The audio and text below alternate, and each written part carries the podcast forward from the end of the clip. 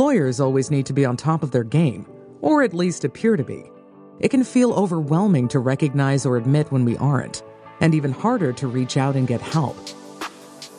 Welcome to Sidebar, brought to you by North Carolina's Lawyer Assistance Program, where lawyers help lawyers by sharing their experience, strength, and hope as they delve into their personal journeys of recovery. Hi, I'm Candace Hoffman, the field coordinator with North Carolina Lawyers Assistance Program. I'm excited to share my conversation with Bill, one of our awesome LAP volunteers. We are going to be talking about his article, Not a Happy Valentine's Day, which you should check out after the podcast. You can find the article in the show notes for today's episode. And now we'll jump right into the conversation. Bill, thanks so much for being here with me today. Well, thank you for having me here today.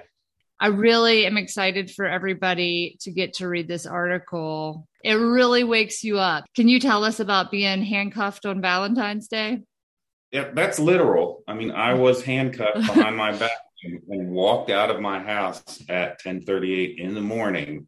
I remember that time because it just it was very surreal and I know I looked down at my watch just before I put my hands behind my back and that just stuck in my head at 10:38 in the morning there were multiple sheriff's deputies cars out front and I was removed from my house put in the back and driven off. What led up to that? Uh, and very different personal life than was my public life. A lot of strife in the marriage I was in turmoil depression on my side for probably years there's a lot of unhappiness culminated in that one moment. And you say it was in in contrast to your professional life. How so? What did your professional life look like at that time? My professional life at that time was 60 to 70 hour a week thriving solo law practice. It just wouldn't stop growing at that point. Back then the doors were open and clients were coming in. I'd have to make time on weekends to see clients sometimes because it was so busy during the week. And I completely focused on the firm, and family life was secondary. So, what would happen after you're having a very successful day at work and you go home? How did you present differently at home? It became that there was so much tug and pull at work the, the clients, other peers, it felt like a nonstop just drain of having to constantly put out little fires, constantly appease someone, constantly hold someone's hand, just a constant pressure of keeping everyone together but myself, really, is what it came down to. And then at home, I wanted, I needed space. I needed private time. I needed please don't bother me. I'm going out on the porch, and when I'm done, I'll come back in the house. And when I'm done, got longer and longer and longer. I didn't want anything to do with much when I left work and got home. And that became a problem in and of itself. How did that affect your personal relationships? Well, the personal relationships would be confrontational. Everything was confrontational. Confrontational with my wife, confrontational with my son, confrontational with the neighbors about the only thing I wasn't real confrontational with was the dog. Maybe because the dog didn't make a lot of demands on me. It just wanted to kind of sit there and smile and wag its tail, and I'm good with that. Everything but that dog, I was confrontational with. After years of that, it became normal because it wasn't normal. It would, it became how the whole marriage was, how the whole dynamic with the kids were. It was came to a head on that day, that was enough. That that morning set it off. There was no turning back. You were handcuffed, taken to jail. What was going through your head? What if my clients find out about this? What if I lose my business? What if I can't see my kids again? It was a what if of every negative I could possibly shove into my own head at the time in your article too, you referenced success in your professional life that we talked about earlier and that you had made it, but you put them both in quotation marks. Can you speak to why you use that grammatical decoration? It, it wasn't really successful. It was success as you see it on TV. It was success as it was marketed to you in commercials, it, but it wasn't really success. We had a house, we had cars, we had toys, we had everything that we were told and that everyone's told that they need to make it. But we didn't made anything. We made each other miserable is what we made. It was all paper. It was a facade. Flashback to the jail and that sea of what ifs that you were living in. What happened after that? Well, the jail was an interesting experience that I had never been through before. I mean, I'd gone to jail to see a client. I was never the one being handcuffed to the table and asked to answer questions. That whole experience, I, have got to say that it puts you in a totally different perspective. That was kind of like the sledgehammer to the back of the head wake up call. This is now happening. This is real. There is no going back. You're going to go through this, whether you want to or not. And what happened from there? I didn't get the bond and get processed till much later in the day, and I was released. Basically, I, I slept in my office that night. The next day, I called LAP. I called Lawyers Assistance Program the next morning and basically just spilled my guts, accepted that this is all this stuff's going to come out, and I'm just going to take it on front loaded. I'm what was the response you got when you called LAP? LAP was very non judgmental. LAP listened to me saying all this stuff that was coming out. There was no judgment call. There was no, oh, that's bad. It was all just kind of a very neutral, compassionate response that they understood it and would have resources to help me through it if I wanted them. Their response was exactly what I needed, worked with me, which was exactly what I needed. The bar, I invested in LAP voluntarily and on my own. It wasn't that the bar recommended me to do this or someone made a referral. Honestly, I didn't know who else to call. hadn't had any experience with LAP before making that call, but I'm glad I did. And I, the realization was there's no way I'm going to do this on my own. I can't fix this on my own this is now beyond my ability. I, I can't make this right by myself. That's powerful when you surrender that I am not the end all be all fixer of problems. Well, especially for lawyers. We're in the helping profession, and it's very humbling when we get to a point where we can't help ourselves how did it feel to get all of that out in the open? And was it the first time that you had admitted to all of these things? It felt relieving. And as a block, yes. And it was to someone I basically never met before, a stranger. They were very well qualified in doing what they were doing, just listening to what I had to say and making some suggestions on the directions I should go, which all turned out to be the right way to go. I followed them. I didn't buck up against them. I didn't tell them, well, I'm not going to do that. I was at such a low point. I'll just do whatever, whatever you suggest, I'm going to do it. You had that gift of desperation. Yes, the gift. That's an excellent term. It was a gift of desperation. We love that term in the recovery world. You often see a lot of people that just can't get better until they get to whatever their bottom is, where they're willing to be honest and accept help. And what did accepting help look like to you? What were those recommendations? Well, one recommendation was for a cognitive therapist, and they actually gave me a name, a phone number, just set it all out. That LAP made it easy to follow it. I didn't really have to go and do an online search to find somebody, or uh, I didn't know what I was doing.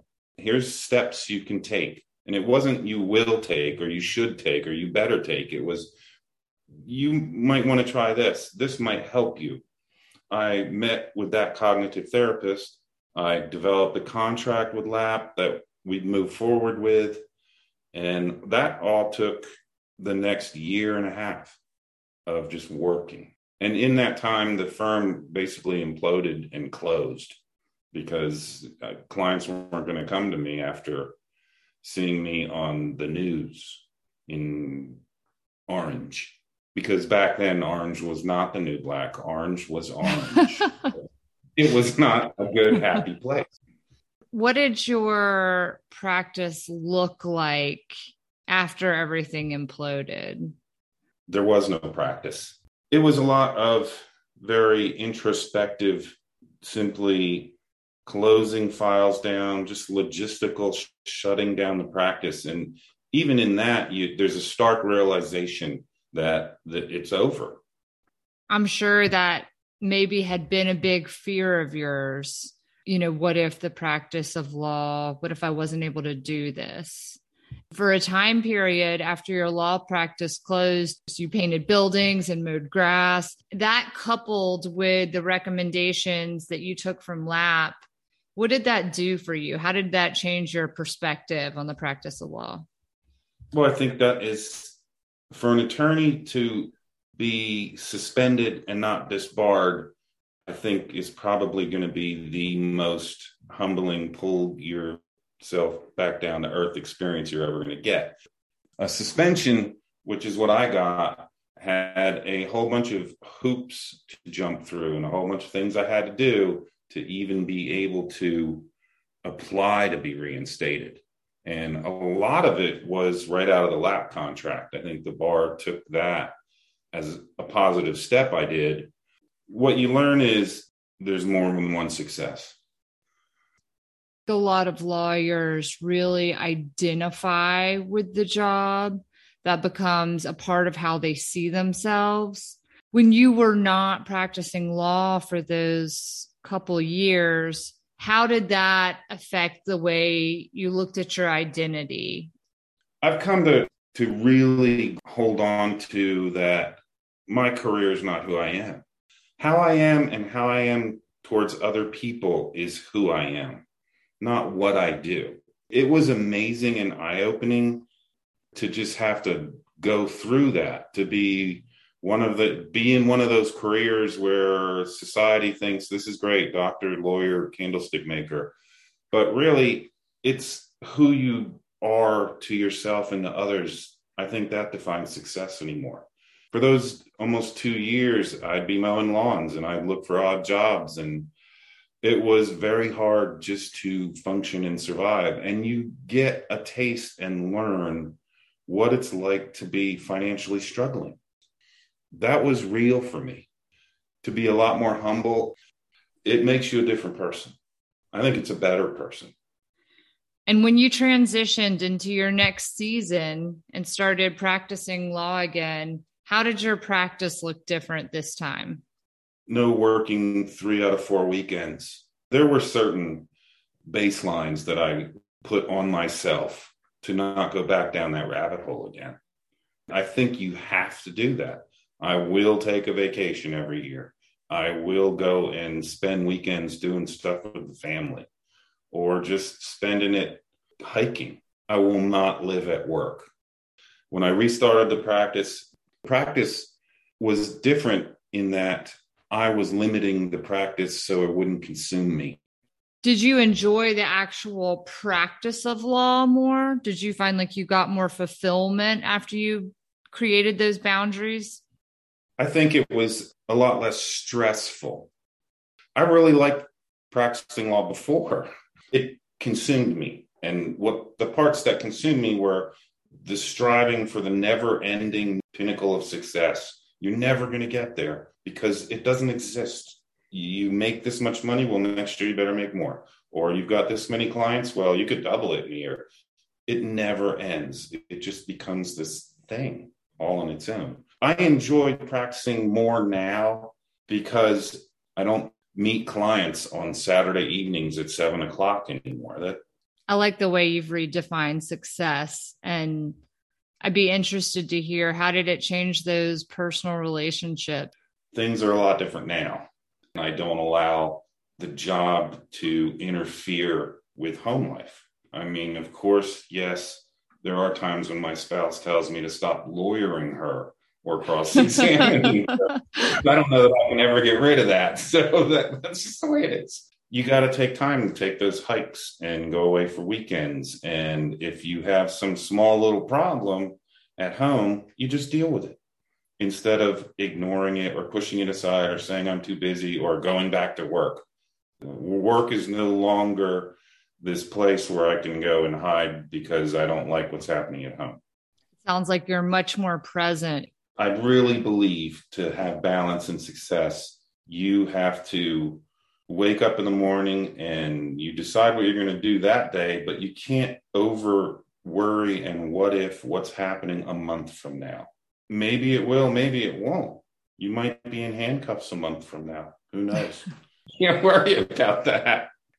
I love hearing about your transformation. What kind of work are you continuing to do for your mental health? And how are you able to recognize triggers now? That's a great question. Triggers, some of them are cyclical, like the anniversary of something, not Valentine's Day so much. You just learn that this is a trigger. ABC is coming up next week, and we're not going to let ABC into my head. I've read a couple books, and this is a quote uh, from Max Lucado. I'm paraphrasing here, but it was basically all the thoughts in your mind are like airplanes at an airport, and you are the air traffic controller, and you can choose which ones take off and never come back, and you can choose which ones are allowed to land. That's how you have to do things. I send those triggers off to wherever they're flying to, and they're not coming back to land. You learn how to just keep things a lot simpler. If you could offer any words to lawyers out there who might be suffering with depression, what would you tell them? Start trying all the homeopathic over the counter stuff, and you're still doing the research of why you're feeling the way you do. It's time to get help. You need to get assistance because you can't do it on your own. Thank you for all the good work you've done with LAP and for sharing your story with everybody. Well, you're very welcome. Thank you for joining us at the sidebar.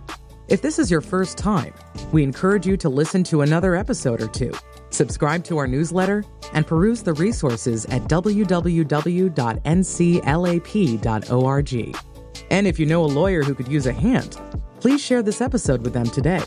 Remember, at Sidebar, you are not alone. In fact, you are in quite good company.